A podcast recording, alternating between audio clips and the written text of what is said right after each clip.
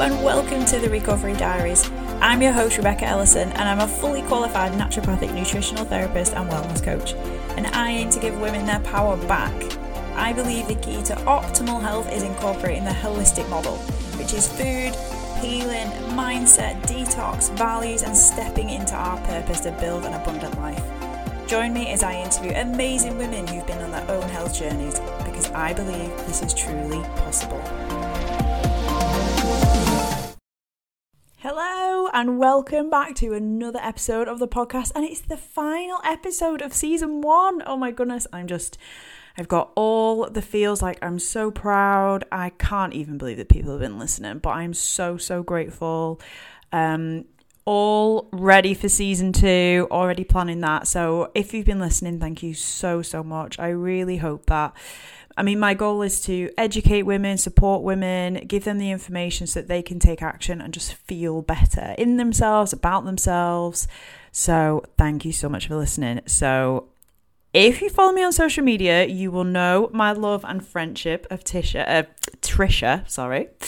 Uh, she is such a great friend to me. Um, she's a feminine leadership coach and she's taught me so much. And in this episode, we talk about programming as a child. We talk about emotions. We talk about love languages. We talk about um, feeling safe. And she kind of shares her story about how she had a complete career change into what she does now because she was just so stuck. You know, she just kind of followed that path of success that everyone kind of praises and deems, you know, success is the car and the title and all the rest of it, and how she um, managed to step out of that into now what she um, deems to be a successful life.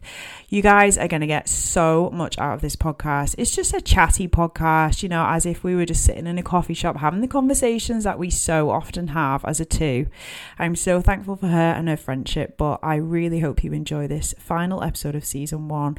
Please come and follow me on social media. Come and check out all the stuff that I'm doing over there. Please share this podcast with friends, like it, subscribe, comment. But thank you for your support and enjoy the episode. I'm so happy to have you on. Um, can you just explain a little bit about who you are, what you do, where you live, what you like doing, everything? Let's hear about oh, Trisha. Oh my goodness. So I'm Trisha Barker, the founder of The Rising Femme, and I am a feminine leadership coach, helping women rise in their careers, in their relationships, in life, and really focusing on that feminine empowerment and energetics. So good. Such good work. If you follow me on social media or a client or anything, you've heard me bang on about Trisha so much. Oh. Everybody's sick of hearing about you. Yeah, and I live in Lancashire with my eight-year-old cockapoo, Milo. Cockapoo. If you yeah. follow me online, you'll see him. Um, but I spend my time between Lancashire and Yorkshire because my partner lives in Yorkshire. So I get the best of both worlds. Well, I mean, I think Lancashire's better anyway. Uh, I was born in Yorkshire. So I was a Yorkshire lass, brought up in Lancashire. You didn't know that, did you? Know that. No. Oh, gosh. And what well, do I definitely. love? Oh, my God. I love all things health, nature. Yeah, so many things I like. I could talk to you just on an episode about everything that I love. Yeah, absolutely. I know. But you have not always been in this world, have you? Oh, you have no. a past life. I do. Can you share about your past life? Yeah. So I started my career really not knowing who I was or what I wanted to do, mm. and really stumbled out of out of school into college, then into the workplace. Fast forward, I worked in lots of different jobs where I would say I didn't value what I was good at or couldn't recognize what I was good at. So for a long time, I went for jobs that were, I would say, below what I was capable of doing. Right. In because... the safe zone, keeping the safe yeah. zone. It's yeah. safe there. Um, and then I had two bosses who could see, like, Trisha, what are you doing? You are way better than what you're doing. Yeah. And sort of elevated me into these different career paths. So I'm very thankful for that. But what that did was my nervous system was like, shit, this what is, is this? This is dangerous. And I can yeah. look back, and hindsight tells me that now. Um, So yeah, I followed this career. I went up a career ladder. You'll have seen the images online. You know, you get to the top of a career ladder and think, this isn't what the ladder, the ladder I was supposed to mm. follow. Mm. Um, so I had, you know, great success in my career. Mm. Um, I'm so thankful for these people who believed in me and pushed me, because you know, they gave me that belief in myself. Yeah. But it was just not work that was aligned with who I was. And yeah. that's because I just didn't know who I was. So I was overworking, burnt out, stressed, and living this successful life and feeling anything but successful. Like yeah. I was drained, confused, flat, partying at the weekends, not eating well. Like, yeah, I just I just didn't have that respect for myself. Yeah. I didn't have that self-worth, but I just, I didn't really, if I'm honestly, I didn't know who I was. Mm. I didn't know who I was and what I could do and who I wanted to become. So how can you align your life when you don't know all of those things? So you were just on a treadmill, you were just on a trajectory. You just what other next. people thought was good for me, because I had no yeah. self-awareness to figure out what you wanted, what I wanted, what I was good at, where I should be. I just yeah. kept following this path of, you're in this job and you'd be really good if you went for that promotion and that promotion. I'm just like, yeah, yeah, okay, okay, okay. And, and success, time, is, like success is this, is this. carrot that they're dangling in front of your face, oh, yeah. but you and, hadn't figured out what success was. And everyone around you is so impressed because, you know, you've got you've got the title and then you've got the car and you've yeah. got this. So, you know, to the external world, like, you are so successful. Yeah. Inside, mm. I was literally dead. Yeah. Yeah. And I just kept showing up at work, wanting the environment to change. I was very much in victim mindset. This place is awful. This needs to change. Why don't they do this? Yeah. And honestly, I don't know what it was, but I just had this light bulb moment. I was sat at my desk one day and I was like, oh my goodness, that's not the issue. You are the issue. Mm. Like this, it's not the external that needs to be fixed or worked out. You need to work on yourself. Do you remember what, like, had you listened to a podcast? Had you read a book? No. Like, why? What had suddenly clicked? I don't know. I just feel like it just felt like this download that just came to me. There was no, re- I was just sat at my desk doing the work and just literally like this thing dropped into me. You need, you need to focus on you. You need to change. It's not that stuff. It was like the spotlight was put on me and it's like. It's okay. A bit scary. And it's interesting because I followed it. Like, well, you made a choice. Scary, I made that choice. Yeah. And I Googled careers advice. At the age of? Oh, about thirty-seven. thirty-seven, Googling yeah, career advice. Yeah, careers advice. And up popped a life coach. I lived in Leeds at the time. She was in Leeds. And that was the start of the journey to where I am now. That's amazing. So you were training whilst working? Yes. Yeah, because yeah. I think when we first met, you would have called yourself a life coach. Is that right? Yeah, definitely. Definitely. Yeah. So first of all, I went to see the life coach and, you know, that... What is a life that, coach? Well, at the time, it's someone who coaches on life, whereas I, I feel like she she was brilliant. She really helped me figure out, but for me really it was more career coaching, right, or helping me to get some self-awareness. That mm. was the thing really. I went about, I'm unhappy in my career. What she gave me was self-awareness, mm. like really starting to look at who I am, what's important to me, mm. how do I tick, like what do I who do I want to be, what do I want mm. to become, you know, what what's important to me. And all of these things, as I'm sat there working with her, I was like, this feels so good. Mm. And I just had this thing. I was like, maybe I could do this, because I was in a career, I was in corporate H R. So yeah. I wanted to help people. Like at the core of me, I wanted to be around people, but working in a big corporate, sometimes you lose sight. The companies very, the companies that I work for. So I didn't always pick the right companies either. I picked companies that were very much about profit.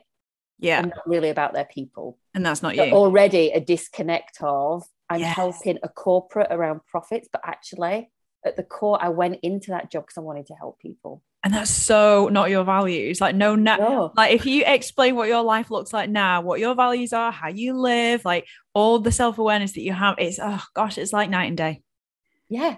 I, I just was always- all around how to put out fires, how to deal with issues with employees. How can we like make them do things? Like it, it wasn't really about development and empowerment. Mm. Like I know some people who work in H R get the opportunity to do that, but a lot of people are doing that transactional H R, which is just mm. about keeping people in the lane, doing what they're supposed to be doing and doing it as cheaply as possible so we make as much profit as possible. Oh, I don't like to stay in my lane. No. You don't, you don't stay in your lane. That's rubbish. But, but now you are. I was. Yeah. Like I literally was in that system, and I think it's really hard when you're in that system. When you know you want something to change, it's mm. scary because it's like, how do I go from like this successful career to like doing something different? So yeah, like I said, I was sat in front of her and I was like, I'd like to do this myself. Like I, I want to help people. So what about I actually channel that energy into helping other people? And also with H R, it was always like people were always coming to you for answers. Mm. I've got this problem. Can you tell me the solution? And what I loved about coaching was like, I didn't have to have the solution. I just had to hold space and ask good questions and listen well and help other people figure that stuff out themselves. And I was yeah. like, God, that sounds so refreshing. Yeah. And because that's what a good I, coach does. Absolutely. Yeah, absolutely. And she challenged my mindset and helped me mm. to build a level of confidence. It wasn't enough, but it gave me the foundations at least to know mm. why I'm unhappy, who I was at the core, and what I wanted to do going forward. That was the foundation she gave me. And then that that helped me to move forward. But to be honest, if I'm honest, when I went into my coaching career, I still had lots of those limiting beliefs. I didn't have the mindset. I didn't have the confidence. So I signed up for the course and it literally became a really, really, really expensive footrest under my desk for at wow. least two years. Wow. I do you know, I bet that's really common. Yeah. Really common. People sign up for things yep. because they want it. But do they then- want it? Well, it's this thing I talk about. It's a chaotic vibration. Yeah. If you, if you think of it, in science, it's a chaotic vibration. So there's something that you want to move towards. So that's your vision. Yeah. Yeah. I really want to be a coach. I want to set my own business. I really want to help people like she's helped me. But then you've got all of this stuff, all of this programming, all these limiting beliefs. And so you're in the middle of this. Yeah. Well, ninety-five percent of what you do every day is driven by your subconscious. So consciously, yeah. I'm going, I want this vision. That's only five percent of my energy every day. ninety-five percent that program running in the background, you're not good enough, you're not smart enough, you can't do this, you can't make it happen. Yeah. So then it just manifests in, oh, I don't have the time, keeping yourself busy, putting procrastinating, all of that stuff. That's really what it is. But what it is is happening inside of you. You've just got this chaotic vibration. And until you get back into your subconscious and deal with that ninety-five percent of what's driving the decisions and your thoughts every day, you just kept, you feel like a yo-yo. If anyone ever feels like this, like you feel like you want to move forward, but you feel like you're holding you, like something's holding you back. That's what it is. You've just got a chaotic vibration going on. So two questions. Yeah. One of them is, where would you be if you hadn't moved forward with this? So that's the first question. And the Ooh. Second question is, you, you did do the course, you did change things. And what is the benefit from actually actioning those things? So if I was still her, I find that really hard mm. to even think. It makes me sad. Like if I'd have stayed there for another, because it's, it's, I left my corporate job seven years ago. That's when we met. Mm. Um, I started my coaching maybe two, three years before that. So let's say a decade ago. Yeah. Who she would be now. I think she'd be really sad. Yeah. I think I she would she'd have climbed the, the corporate ladder even higher. Mm. She would have even more of the what people define as success. Yeah. But she wouldn't be happy. Just be empty. Yeah, she'd be lost. She'd be confused. Yeah. And and I think she'd not be treating her very well. I think she'd have lots of, whilst I've had health issues, bigger health issues. Yeah, yeah, absolutely. So what part of you managed to get out of your way and out of that space and actually action moving forwards? And now you're in this place now. So the first step really was, as I said, like I said, I signed up to do the coaching, but I actually signed up for a package. So one of those was N L P. Mm. And that's really about reprogramming. Reprogramming, you know, we're all born as a child mm. with minimal programming already in us. We get that emotional inheritance that we bring in. So, you know, we absorb these things, we inherit these things, not just yeah. our looks, but emotions. So yeah. if there's trauma that's happened in our generational line, we yeah. can bring that into this life. Yeah. So, so we come in and then we start from that age of zero to seven to be programmed about what we believe about ourselves and the world. So I went to my N L P training. So I, I kept getting the coaching out. I'd sit and do a few hours and then it would just go back. And it was self-study. So that is the worst thing for someone who's lost and confused. Yeah, just leave you up to your own devices. Yeah, that's how's that working out for you? It didn't work out very well. So when the N L P came up, it was like, no, it's dedicated times. You go for these days. You're immersed in it. You've got to go for three different things, and then you'll you'll do your test and you'll qualify. And I was like, okay, that feels like more. It's directing me. And I remember I was so scared going into the training, like mm. comparing what will people think, and just so nervous in my own skin about going into this. And like I had a real fear. I didn't know it at the time. I had a real fear of learning, that I wasn't capable of learning. So sometimes you don't know why you feel a certain way, but once actually you get into this stuff, you yeah. actually you can get to the root. Yeah. So yeah. I remember that morning thinking, oh my goodness. And then they were asking you to think about what you wanted to work on. Talk about having no self-awareness. So I'm feeling all of this. I'm getting in my own way. They're asking, what do you want to work on? And I'm like, I don't think I've got anything to work on, or I'm not sure. And I'm like, hello. Really, I had a big bin liner full of crap that I needed to carry on and work through. Mm. And over those nine days, which were about over three months, I started to unpick and really work on this subconscious stuff that was holding me back and shedding mm. that programming. And think about it like a blank computer. You know, if you get an error message, you take it somewhere and they help you to get rid of that error message. Yeah. That's all you're doing. Mm. You're getting rid of the error message so you don't keep doing the same old shit day and all day. You know, that's one of my things. If you keep doing the same thing over and over, you're going to get the same results. Mm. What happened was then I started to, you know, when they were asking, what do you want to work on? I was like, okay, I'm not really sure, but... just over time, as I started to do one exercise after another, I started to shed like my the bin liner that I started with mm. started to get less and less.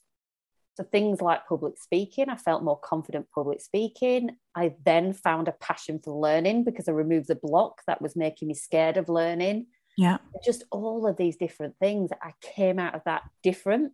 Yeah. And then I just got on and I completed my coaching qualification like that. Because I just got on with it. Yeah. Oh. I got out my own way. And you know, account I think accountability has is is a big, Huge. big thing. And I think that's yeah. why it's people work with you and I, because you could try and do some of this work yourself, but if you've got someone who's keeping you accountable, it's a different ball game. Absolutely. And I still work with coaches. I still work with yeah, mentors. Yeah. I still invest now. Yeah.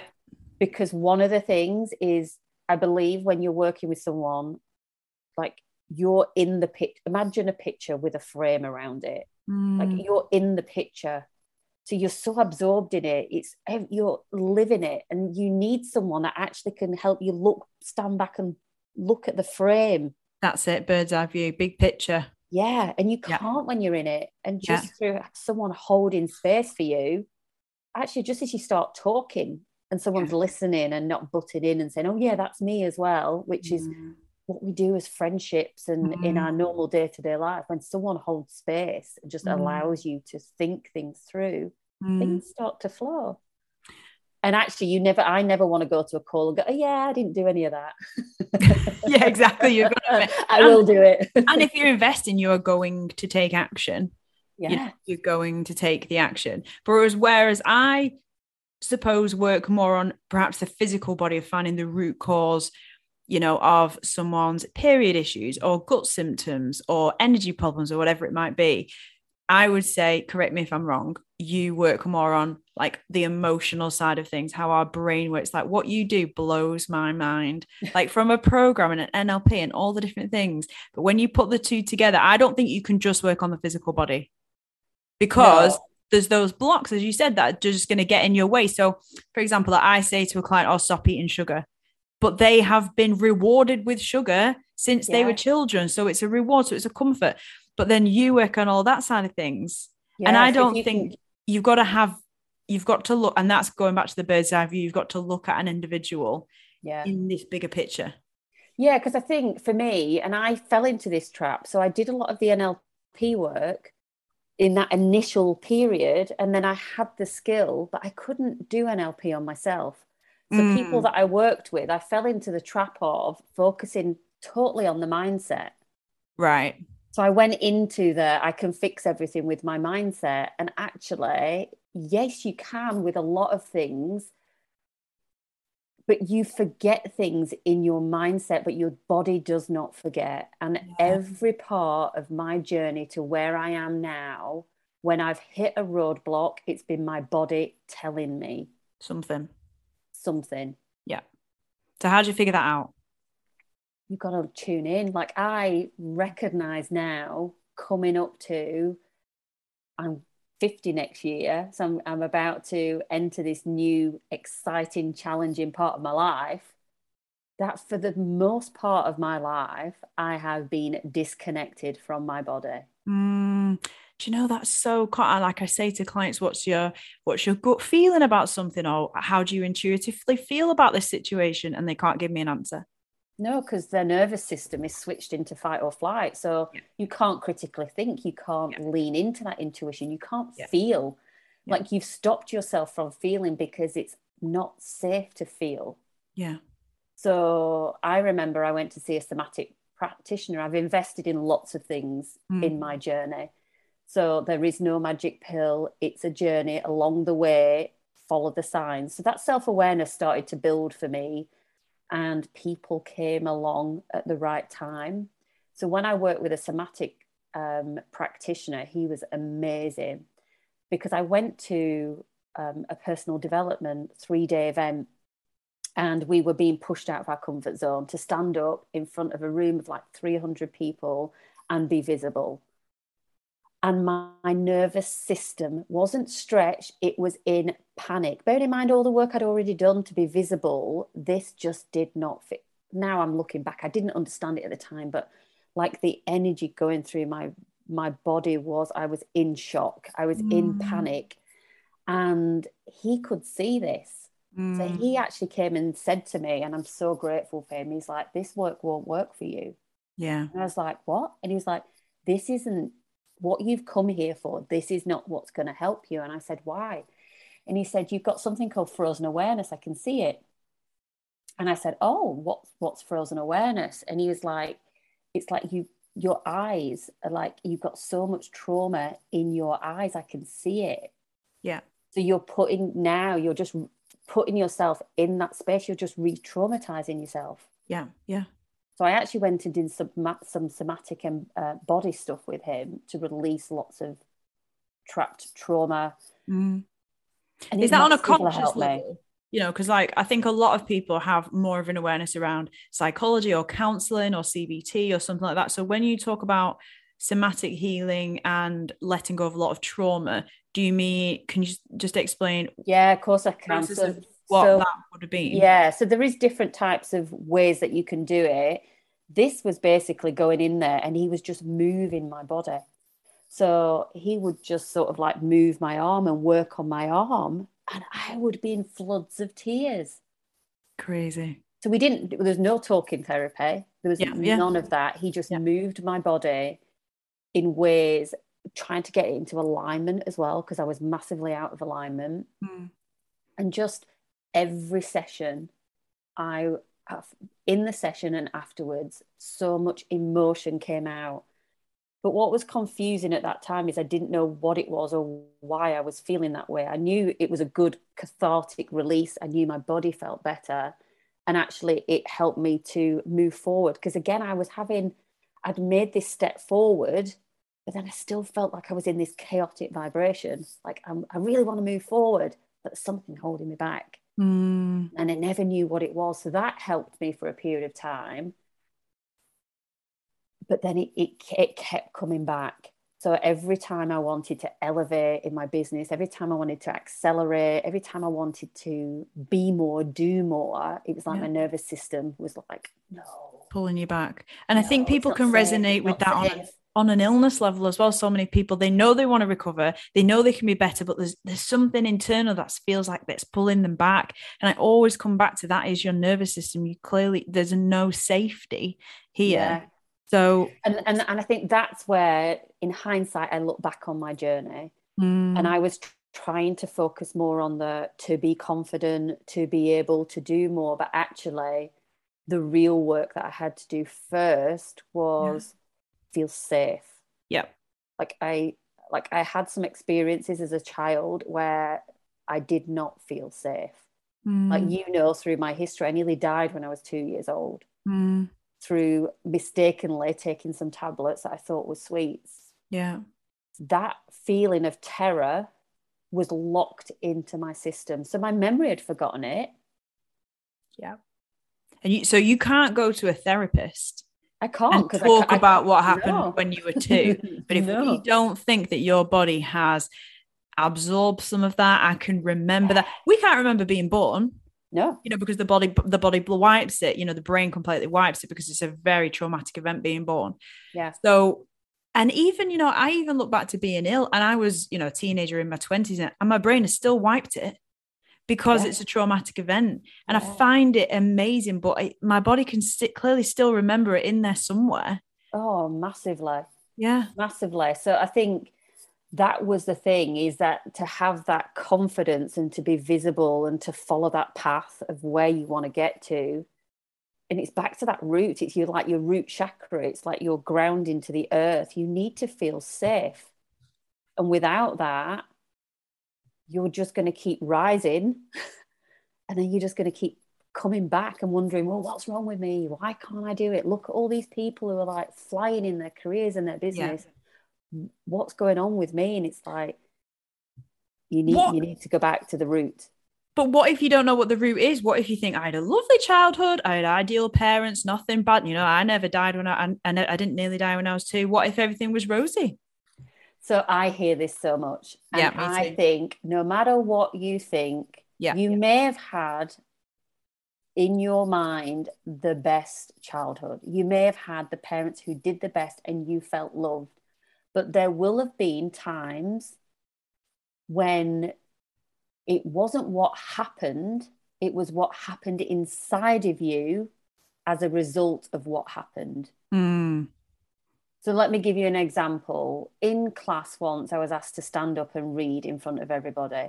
Yeah. And already I was a nervous child, so having to do that and everyone look at me, I felt really uncomfortable. Yeah. Again, not safe. Mm. So I stood up and started to read.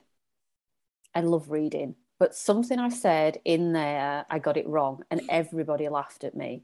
Yeah. Some people would say, well, that's not a big deal. I can I can relay that like I'm telling you an episode of a soap opera. I can tell you, oh my goodness me, it's so embarrassing.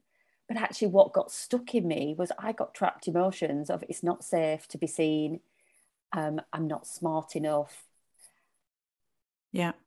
So then that manifests in every time there was a situation where I had to introduce myself in the corporate world. You know, yeah. you had to sit around a table. Can everyone introduce themselves? Immediately, yeah. my nervous system recognises this is something that has happened before. It recognises it's something that is dangerous, and immediately I'm in fight or flight. Mm. And then I mumble my way out and I think, wow, why couldn't I get my words out? Or you're so in your head and in your panic that you miss what everyone else is saying. You're not even in the room. You're not present. Yeah. And yeah. then afterwards you're like, oh, I messed that up. Why did I mess it up? Mm. Um, I, I used to believe in the feel, feel the fear and do it do anyway. It anyway. I've read that. I read it and loved it at the time. But I think there's a difference between stretching yourself and re-traumatizing and panicking yourself. Yeah. And a lot of my clients go, I keep trying to do this and I keep practicing it and it doesn't get better mm. because there's a trauma in there somewhere. So mm. even though you feel like you had a good childhood, there will be things that happened inside of you as a result of situations. Yeah. And, and, you know, my son is four and I'm all, I read so many books. At the moment, I'm reading a Gabor Mate book, Hold Your oh, Children it. Closely or something. I can't yeah. remember what it's called. And, you know, we talk about this so much and, you know, I'm sure I'm going to mess it up in some way. I think I've just accepted that. But there's so much between what happens to kids between zero and seven. It's just unbelievable. Yeah. Yeah. And and and what someone might speak into your situation there where maybe you said a word wrong in class, I might think, oh, that's not a big deal. But it's just we don't know what is a big deal to our children or what isn't. No. You know? So even if you with the best intentions do everything that you think you should do right for him. Yeah. It's not your responsibility because it's what goes on inside of him as a result of the experiences that he's having. That's You're it. Not responsible for that as a parent. So everyone, exactly. give yourself a break. Mm. You can have two children who have the exact same experience. One just is like, is not traumatized by it, but the other one is because of their internal world mm. or what they absorbed. Like, like I say, you might have inherited something from a parent. You might have absorbed something from your parents or somebody around you in your environment. Like everybody's different. But those, so those first seven years, you're programmed. Then to the age of fourteen, you're reinforcing those. And then from fourteen onwards, you're in autopilot. Yeah. So just going back to zero to seven, when you say we're programmed, what do you mean? Who who's programming us? Everything is. Like everything we're taking in through our senses. So you will get things from the media. You will get things from cartoons, from watching Disney.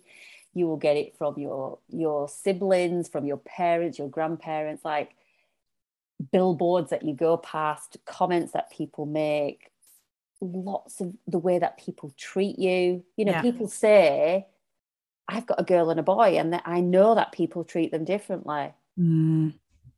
So that we start to then, and we don't have a rational mind by that point. Our, rational, our rational brain yeah. comes later. So we just see things as they are and we internalize what that means.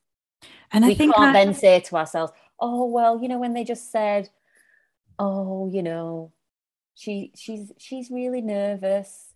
We can't say, oh, I'm not nervous. I wasn't nervous. Anyone would feel like that in, in that situation. As a child, you don't have that. So when someone says you're nervous, you go, oh, I'm, I'm nervous. Mm. And you tell yourself you're nervous and then mm. you... you get to age seven and, oh yeah, I'm a nervous child. And then you carry on being nervous. And then in adult life, yeah, yeah, I just get really nervous. Where yeah. does that come from? It comes right back. And I'm not saying everything comes from that, but most things do. Because I, I, people say that I'm slightly dramatic because like I don't, I'm so careful about what T V Noah watches because I know, yeah. you know, I don't let him watch any advertisements because that's just completely programming him to yeah. wanting specific toys or, you know, I think advertisements are awful. I think any, you know, try not to let your children around the news. Um, but, you know, conversations and, and even just from reading books, it's, it's not necessarily a case of saying, you're so naughty. You know, how could you do that? That's such that's such a naughty thing to do. Maybe the behavior might be an unacceptable behavior, but it doesn't mean yeah. don't put that word on top label. Of the child. Because if you're label. Con- yeah. a label, you're constantly labeling that child. You're so naughty. You're so naughty. You're so stupid. You do this. You're probably going to end up with more naughty behavior. Well, they they rely on you. They trust in you. Yeah. You are their safety. Yeah. So if you're saying, you're a naughty boy. Yeah. You're a naughty boy. Yeah. He believes you. He's a naughty mm. boy. And he will play that out probably. Or you know, really step into that. If you mm. say, I absolutely love you, what you did just right now was really naughty. Mm. You're labeling the behavior, not the mm. child. Yeah, that's it. And anyone who's an older parent or parents of people, you know, my age, you didn't know this stuff at the time. So, no. you know, show yourself compassion. I always say, and it's an N L P phrase, everyone is doing the best they can yep. with the resources they have at the time. Absolutely. If you didn't know this stuff at the time, you were doing the best you could. Yeah, but we're always learning new things. Look at gut health. We didn't know any, we didn't know any of this stuff about gut health here twenty years ago. No. We're always learning more, and we'll learn more and more and more, but I just find it, oh, I just find it fascinating, yeah. fascinating. And then, you know, I, I just think about, you know, people again, standing on the cusp of like university, and they've got no gut feeling, no intrinsic information about their bodies whatsoever. So of course they're going to go on this trajectory like you went on, you know, because unless we instill these kinds of beliefs and understanding in kids, then of course they're just going to go off on a trajectory that they're that they're going to go off on. Well, what's even more scary really is at age eighteen you're going to go off to university, so independent living. Yeah, you're going to choose a career path when you don't have a fully formed brain yet. Your brain isn't fully formed until you're twenty-five. Oh wow, really? So you're, go- so you're going out there living yeah. Yeah. an independent life when you don't have a f- it's like you've built you I know you've done a renovation in your house, it's, it's like you've still got part of the renovation to do. Mm. And some people are getting like seventy thousand pounds into debt and then realise that's not the career they wanted. Mm. And people are saying, well, why did they go and study that? Because they didn't really know what they wanted to do at age eighteen. Well, you just want the success that society have told you is success, with the car and the house and the money and the paycheck and the job yeah. and the title like you did. But and, I just think it's says to you, you, should, you should go and study this, you'd be really good at this job. Yeah. And you think, oh, okay. Oh yeah. Oh, oh so, but I do want to talk about the factor of, because you really helped me with this. So even though I've done all of this work, I think the the sort of cherry on top came for me last year. Mm. And I think twenty twenty really set off my nervous system again. Yeah. So over the years, all the mindset work, all the N L P work, all the somatic body stuff. So I've, d- I've done myofascial release as well, which is a- another um, removing of scar tissue in your body, but that can be from um, an injury, or actually it can be from emotions. So I've done, I've invested a lot in all of that work. But I think twenty twenty um, really set it off to a different level. And I was, and again, back to your body, listen to your body. If you're disconnected from it, just start to say, how do I feel today? Um, it was manifested for me in energy. Like I had no energy. I had zero energy, like brain fog, struggling to concentrate, low motivation. And I went down the doctor's route, which, you know, there's a reason why I did it. Now I think, what was I doing? Like I, I didn't need to do that.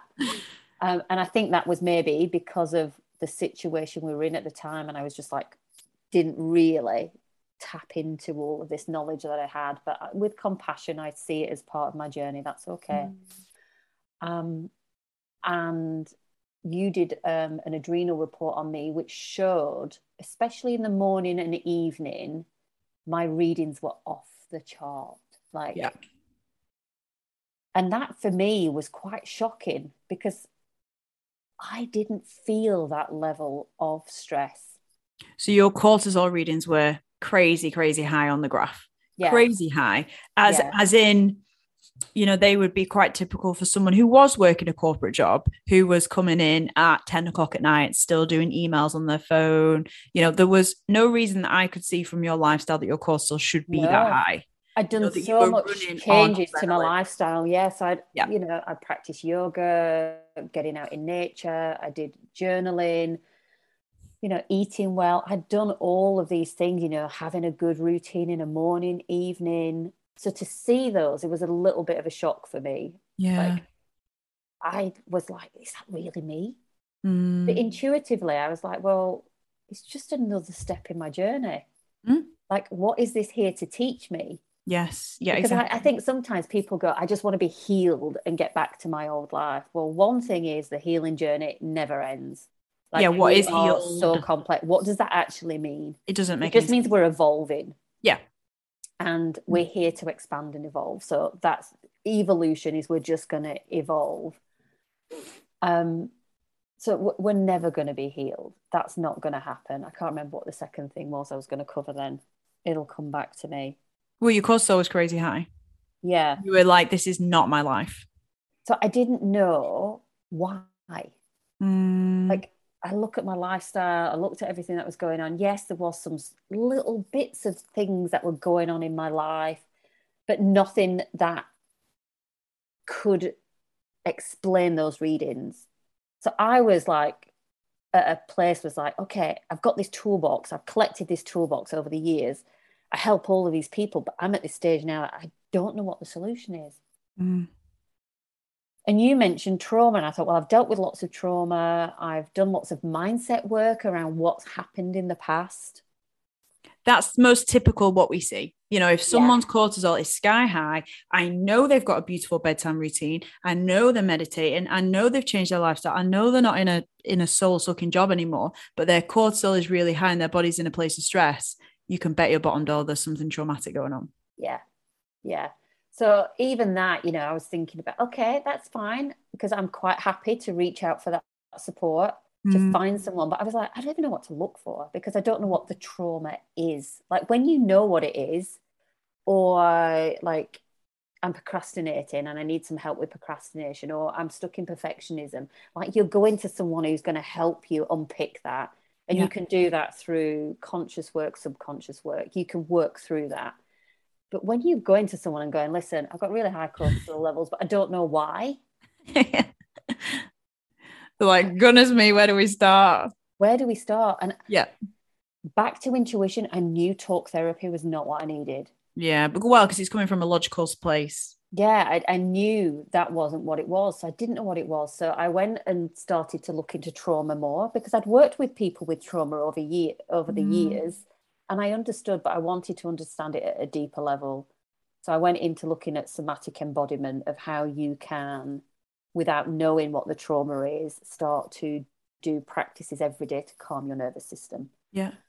I started down that route. And then I hit a roadblock where I was still trying to live the life that I was. And again, still a relatively peaceful lifestyle, but we had one trauma in the family and it knocked my nervous system.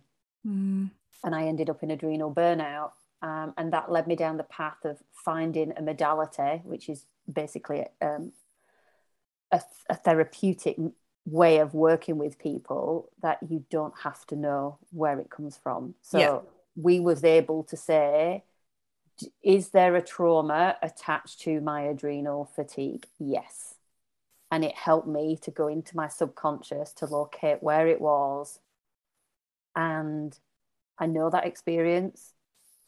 Um, but what we did was, it's and this is like the inner child work, we went back and we gave Trisha, age seven, mm-hmm. what she needed at that time. Mm-hmm. As an adult, I could tell you that tale and feel nothing. Right. Feel absolutely nothing. Tell yeah. you about this experience that happened to me. Yeah. And I would tell you, I wouldn't get emotional about it. I'd be able to just very factual tell you about it. Yeah. When I went back to that memory in my subconscious, that little Trisha was not okay. Mm. And what did she need at that time? And mm. what did she need to let go of? She had a trapped emotion of shock. So can you imagine age seven having a trapped emotion of shock?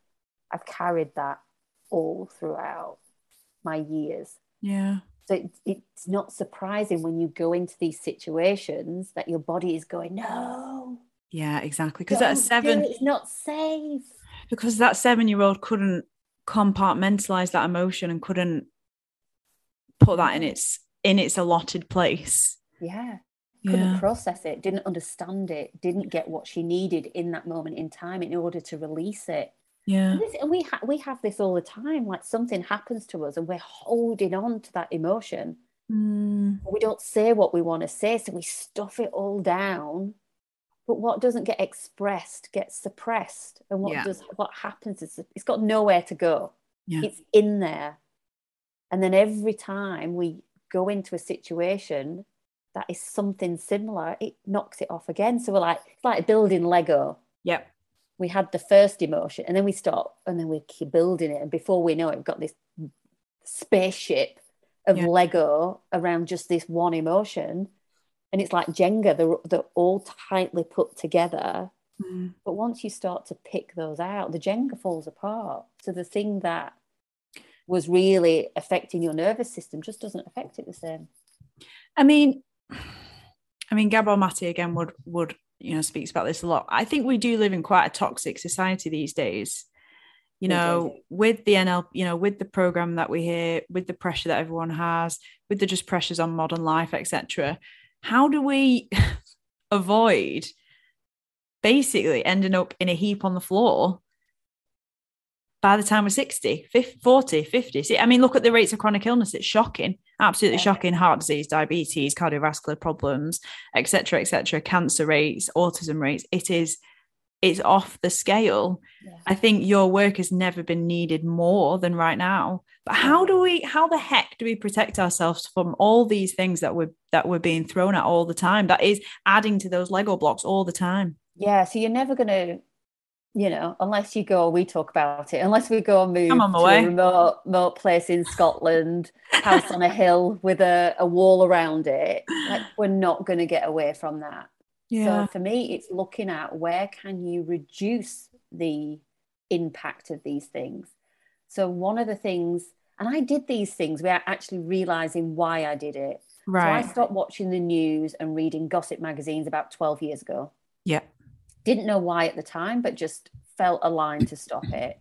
So a lot of the media, I'm not saying you want, you don't want to keep in touch with it, but I it's don't. very it's very fear-based. Yeah, so of the, course. The, the, and with N L P, it's programming. So they use the same sound, do do do. So your nervous system knows something bad's gonna come because mm. the headline is always something. Big. The language they use is very fear-based. Mm. So even if you think you are not being affected by the news, oh, it doesn't affect me. I hear this so much. Yeah, but I hear it, but I'm not listening to it. You are everything. You absorb oh. everything. So it yeah. is affecting you, yeah. even if you don't know it. So I would say, where can you start to reduce it? You know, where there's advertisements. Do you watch T V where there's advertisements? Just stop watching, well, limit what you watch on T V. You know, I'm very mindful about watching things that have got violence and horror films. Oh, never. To, I used to love them as a kid. And ah. actually, even in my twenties, I would watch those sort of films. Now I'm literally like, absolutely not. Absolutely not. If you wired me up to a machine, my body responds as if that is really happening. Exactly, exactly. And and, and now it's all on games as well. You know, yeah. they're all shooting one another, blah, blah, yeah. blah, et cetera. But this yeah. is how kids are now being raised, with this level of nervous system dysregulation. Yeah. So okay. it's it's not getting out of it completely, because you can't, but where can you limit it? Where mm. can you unsubscribe from things? Where mm. can you, you know, social media? That's your own news platform. Mm.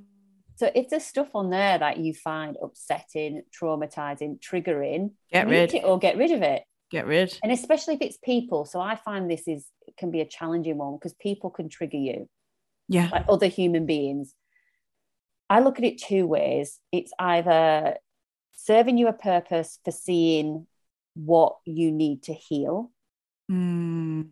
Because a lot of the time, it's not about them. It's about it's about what's happening inside of us. That means or, that we've been triggered. Yeah. Yeah. Yeah. Yeah. Yeah. Can you give so an example? So you could see that two friends have gone out for lunch and you didn't get invited. And you yeah. look at it and you're like, oh my goodness, what happened? What's wrong with me? Why didn't they invite me? So you could immediately go, they're horrible. Like, why didn't they invite me? All of this stuff. So the story you're telling yourself in your head. But if you step back and you go, where is this coming from? Mm. Okay, what's the feeling that I'm feeling right now? Well, I'm feeling isolated, I'm feeling mm. lonely, I'm feeling mm. sad, rejected. I feel rejected. Where does that come from? Mm. And guaranteed there'll be a time in your past where two friends in the playground were playing and they didn't include you. Mm. So all it's that trigger is triggering something in your subconscious, because our brain can only let in a certain amount of information. Yeah. I think it's something like four, we're exposed to four hundred billion pieces of information per second.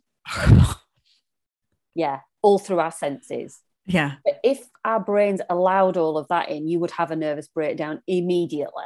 Yeah. So our brain has to filter information on what is already in the system. So it only takes in two thousand bits of information and gets rid of the rest. So if you've got some, an experience where you felt left out, that's in your system. That's the yeah. two thousand. So when you see it, it's just triggering one of those pieces of information in your system. Mm.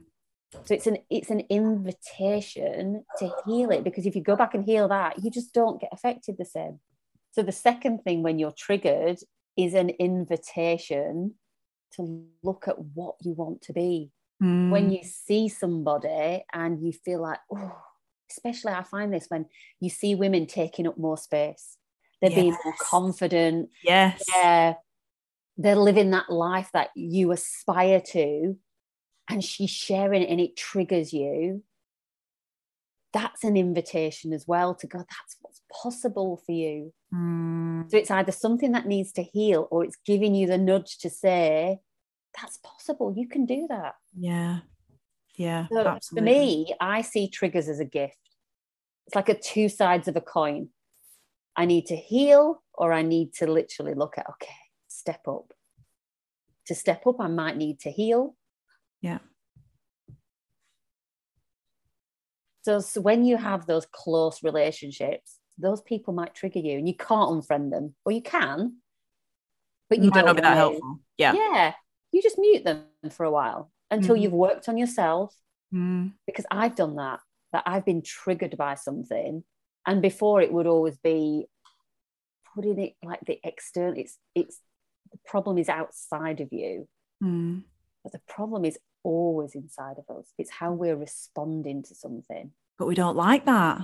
We don't. What do you mean? What do you mean that the problem is with me? The problem is with them. Yeah, she now didn't we... invite me. Exactly. Because that's what we're told. Like, how dare you be, um, you know, how dare you be rejected or left out, or how dare they treat me like that? And we just consistently play the victim or push it on to somebody else. Yeah. But actually, if we step up and take and acknowledge and we take responsibility, yeah. like just think about the growth that could come from that.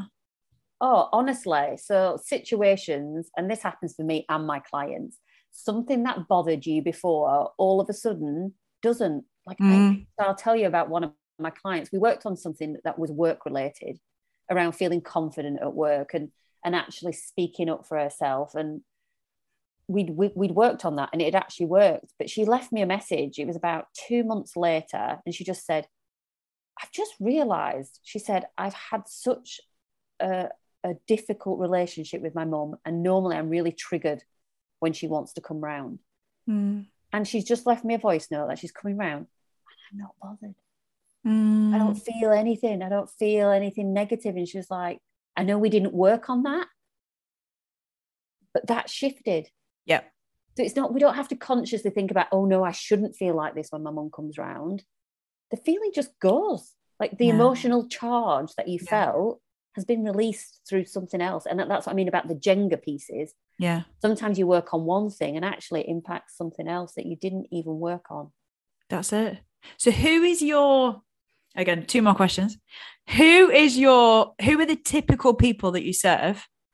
Yes. And what are you serving them? How are you helping them? So the this is such people, a big, this is such a big world yeah. of like, who would I, oh, it's amazing. Yeah. So the typical people that I work with, I am so passionate about working with the women who were like me in that business corporate space. Yeah. So back to those that they're, they're achieving, they've got themselves a real level of success, mm. but they're either not feeling like they're deserving of it, not feeling worthy of it, they're burnt out, um, or they feel stuck. So they've got themselves to a certain point, they're not liking what they do, but mm. they don't know how to get out of that space. Mm. Um, definitely heart-centered women. I love working with heart-centered women. So people who want to make a difference in the world, who care about doing things better for people, the planet. They're my type of women. Yeah. Um, so that's what I serve them with. And people who are open to all this type of thing, they want to up level, they want to get to, you know, they want to open these wounds perhaps. Yeah, you know, they're, they're ready, ready to invest, they're ready to take it. action, they yeah. are ready to do the inner work, they are yeah. ready to like take ownership and responsibility for where you are. Like yeah. that was a big thing for me. And that's what that download was. Take responsibility, Trisha. This is this is you. Where you are is down to you. Um, so that's who I work with, and we work on there's there's is really helping them get self-awareness. So people will come to me feeling really despondent and flat, and you know, not feeling confident in their job.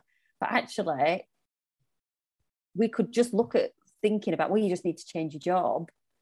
But unless you look at who you are and get that self-awareness of who you are, who you want to be, You're just really? going to go to, you're just going to go from that job to, job to a new job yeah. and then think, why don't I feel any different? Yeah. And you see that so much, don't you? People just hop around in the world trying to just, the situation is going to be improved, but it's not, it's within you. You're going to have to change something. This, you know, a job, a new house, a new location, a new relationship isn't going to fix any of that. No. And then obviously the behavioral type things, so perfectionism, procrastination, yeah, all of those things. Or um, I don't have enough time. I get this a lot. I don't have enough time. Mm. You do have time, but actually how you're spending your time. Mm. How many hours do you watch Netflix for? Yeah. Or how much time are you people pleasing? Yes. I had a client recently. If you stop people pleasing, you're going to get so much more time back in your life. Yeah, I had a client recently who's really, really, really put so much boundaries up uh, around people pleasing and saying no. And she's like, I've got all this time. I get yeah. to spend time with my child. Yeah. And it's like revolutionary. Yeah. But I had to, I had to give her the permission to be able to say no to people. Yeah. You know? Yeah. And just... I think sometimes people need that permission from outside of themselves. Mm. For me, mm. it's like, take ownership, give yourself permission yeah. to say yeah. no. That's one of the biggest things that I do. I am so comfortable saying no to anything that's not in alignment with me now. Yeah. It wasn't like that to start with. Mm. Um, And you've got to grow in confidence with things like that. You can't just expect to change things overnight. But as you start to put boundaries up and as you start saying no to things that don't align with you, I think if it's not a yes, if it's not a yes, sign me up, it's probably going to be a no. Well, a lot of the times it's a yes because I don't want to upset you, or yes, I don't want you to talk about me, or yes, I'll feel guilty if I don't do it. Yeah. So there's all of, again, there's all that emotional charge that sits behind why people say yes. Yeah, be a good girl. Yeah, be nice. Yeah. Put people first. And we are taught, this is another thing that I love to work with my clients, is all about feminine energetics and yes, that feminine power. So we're taught as women to be givers, like give to people, give them time, give them your energy, be nice. We need to unlearn.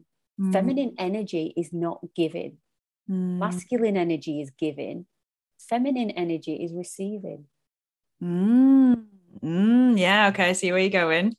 Yeah, yeah. So if you're people pleasing, yeah, you're in masculine energy. But we are, aren't we? You know, as women, I would say we're raised in masculine energy. We perform in a masculine energy. It's go, go, go. It's achieve. It's perform. It's yeah. the same every day. You have to live to this level and this success. Monday to Friday, you know, nine till five, designed for the male body clock. But we're women, we are it's trying to fit ourselves into a system that is not built for us. No. But already we're on the back foot. However, you can take that power back. Mm. You can start to just, how can you receive? Mm. How can you stop? If you're a people pleaser, how can you just step back and stop giving so much? Yeah. How can you allow other people? This is something I've massively had to work on, allowing other people to support me. Yeah. My love language, my top love language is acts of service. So yeah. the way that I show love is by doing things for people. Yeah. The way that I like to receive love is actually having people do things for me. But I was blocking that. Mm. I was giving, oh, I'll give, I'll help you. Mm. But I was not allowing that energy to come back. Mm, so my top absolutely. love language can be masculine and femi- feminine if I allow it to be.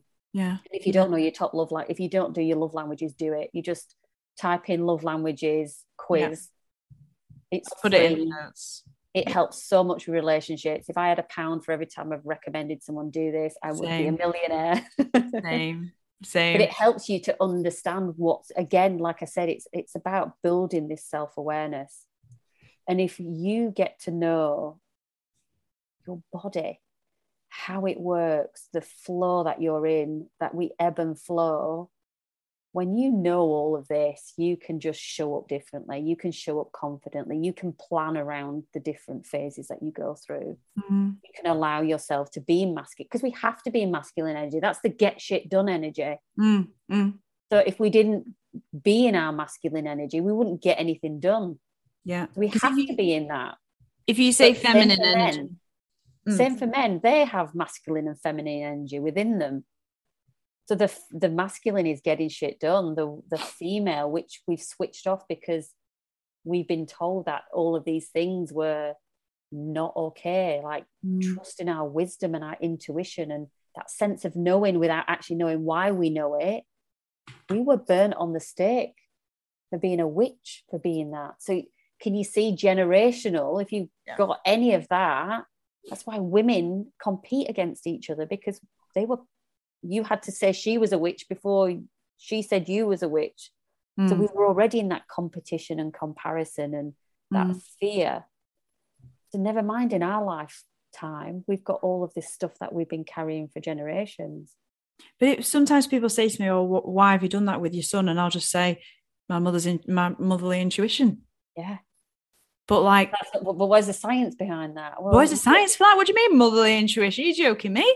You know, yeah. and, and even even mothers who are friends of mine can't comprehend that idea. But if we talk about feminine energy, you know, I'm talking like maybe I'm a little bit too much of a maybe I've got too much feminine energy, but I'm I'm talking about flowers, I'm talking about rose, I'm talking about cacao, I'm talking about just that that nourishment that we can give to others. But it doesn't mean that you're a nasty person if you say no to somebody, or if you can't commit to something. They say, you know, put your oxygen mask on before you put if you just serve everybody, say yes to everybody, do everything for everybody, constantly live in that go go go, well, you're going to be in both you're going to be in Trisha's office and my office very quickly. Yeah. One no. thing I would say to you, you can never be in too much feminine energy. I know, like sometimes we are I... taught to be less, and actually it's just about allowing that flow, that I just know things. I can't explain why I do. I just know oh. it. I feel it. I sense it. And it's trusting and allowing yourself to go with that. And like we said, we're we're already in a challenge because we're working in a, a world which is designed for the masculine. So we're yeah. already, but even men, trusting into that intuition. Men love logic. Mm, That's yes. masculine energy. Solutions. Yeah.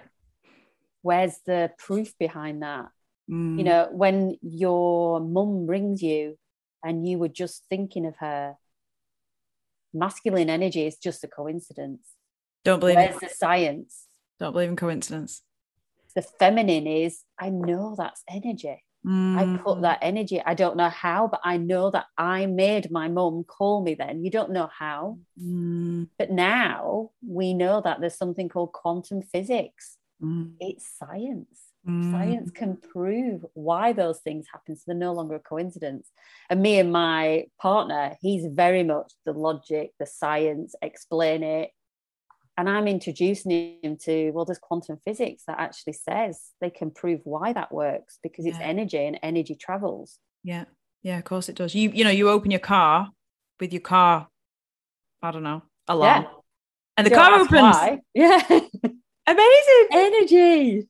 But I like, I, we've talked about this so much, you know, I enjoy being at home, being a homemaker as well, being a mother, caring for my child, caring for my husband, yeah. doing the clean and all that, like feminine energy, I suppose, that comes with wanting to do those things. But, but you're told as society, you know, go out to work, go do this, go do that, go, you know, and I just, I do think about it a lot. Um, we're just told as women, nah, yeah. don't nah.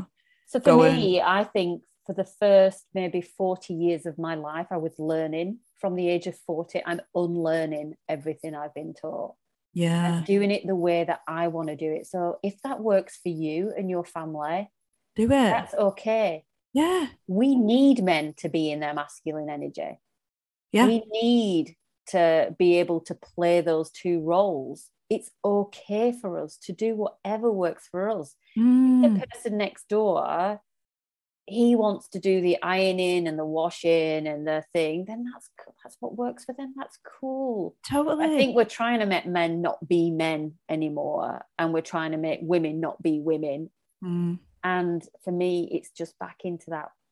What does that? What does success look like for you? Mm. And if that is forgetting what society says and being more of a homemaker and making that beautiful environment for your family, then you trust that gut, because that's your feminine wisdom. So what does success mean to you?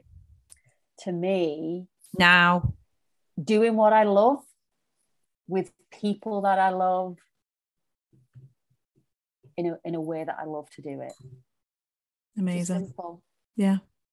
The external metrics of success mean nothing to me. Again, that's unlearn. I'm unlearning everything. Yeah. Follow the feeling. If it feels good, I'm going there. If it doesn't, I don't care what you say. If it's good, it's not good, because it doesn't feel good. Yeah. Yeah. And that has come from the ten years of doing the work. Is I feel so much more. Now I'm more connected to my body.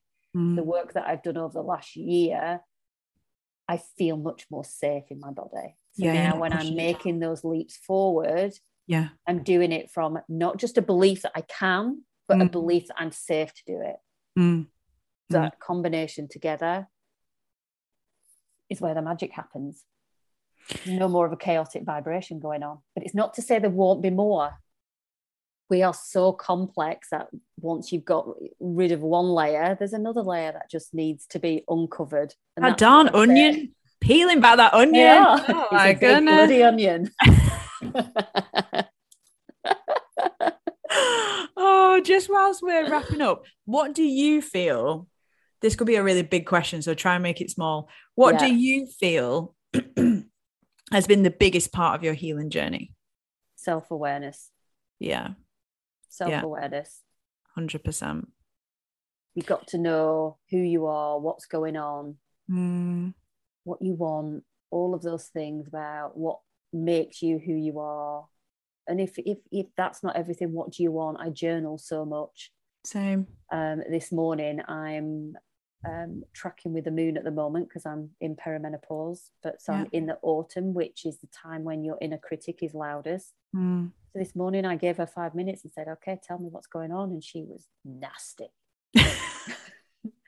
I know it's not true, yeah. but I can go back to it and look at, okay, is there anything I need to work on mm. that is stopping me moving forward? So having mm. that self-awareness mm. for me has been the biggest thing.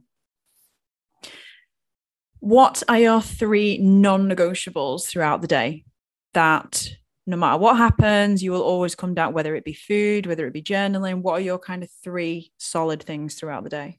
Um, one is definitely to move my body in some way. Mm-hmm. So definitely, whether that's out walking with Milo, mm-hmm. um, getting on the yoga mat, dancing, just moving my body, you know, stagnant energy. You know, if you ever feel like you're not feeling great, emotion, energy in motion. When mm. you're not feeling good, move your body. Get some That's music non- on in the kitchen. Yeah.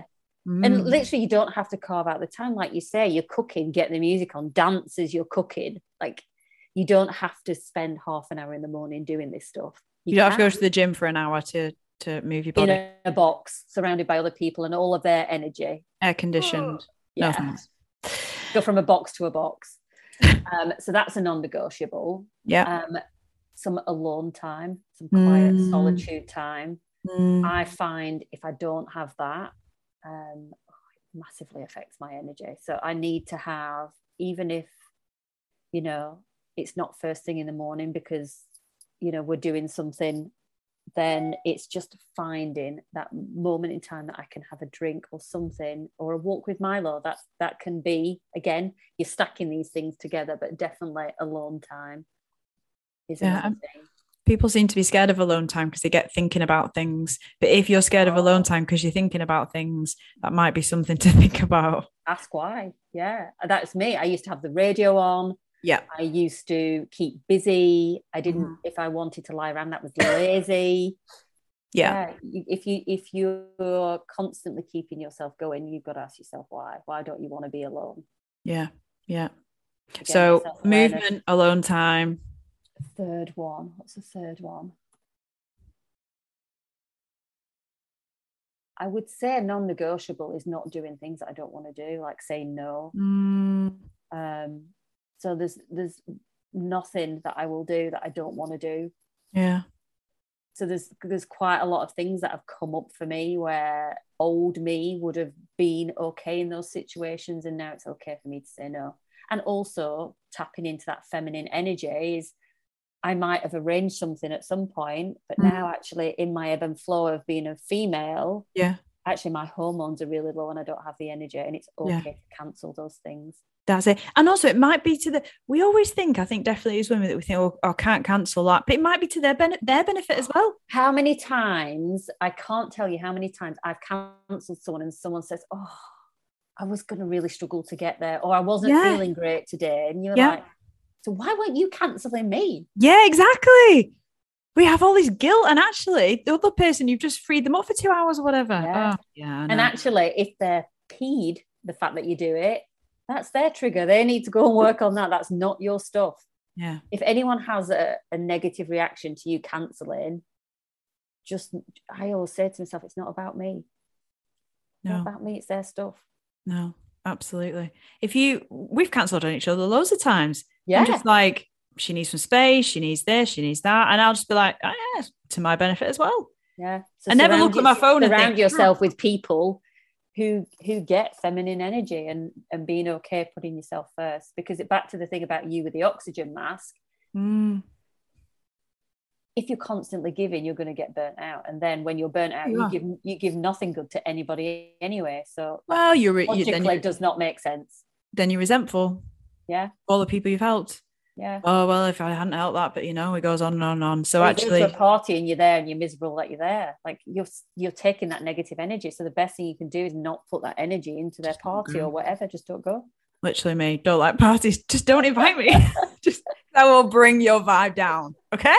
Don't like it. Oh, thank you so much, Trisha. This was so helpful. Honestly, I think oh, a lot of people are going to have a lot to think about after me. this. Yeah. So you are the finale, our finale episode Yay. of season one. I feel honoured, privileged. Yeah, oh, thank you. It's you have to come back for season two. Oh, absolutely. Yeah. Great. Well, thank you so much. So, so thankful for you. Thank you for your work. Thankful for your friendship. You're an amazing human. So go and check out Trisha. Where can we find you? Instagram, website? Yeah. So I love to hang out on Instagram. Yeah. Follow the energy. I love the vibe of Instagram. So it's at The Rising Femme. Yeah, I will put all Trisha's details in the description box, and I'll put tag all the different things for you. But thank you for your time. Thank you. And thank you for you. And we will speak really soon. And congratulations on season one. Let's celebrate you. Oh, all the imposter, you know, like to throw out the way. Who's going to yeah. listen? No one's going to care. But you just got to got to do it anyway, haven't you? Yeah. Well, congratulations to you. Thank you so much.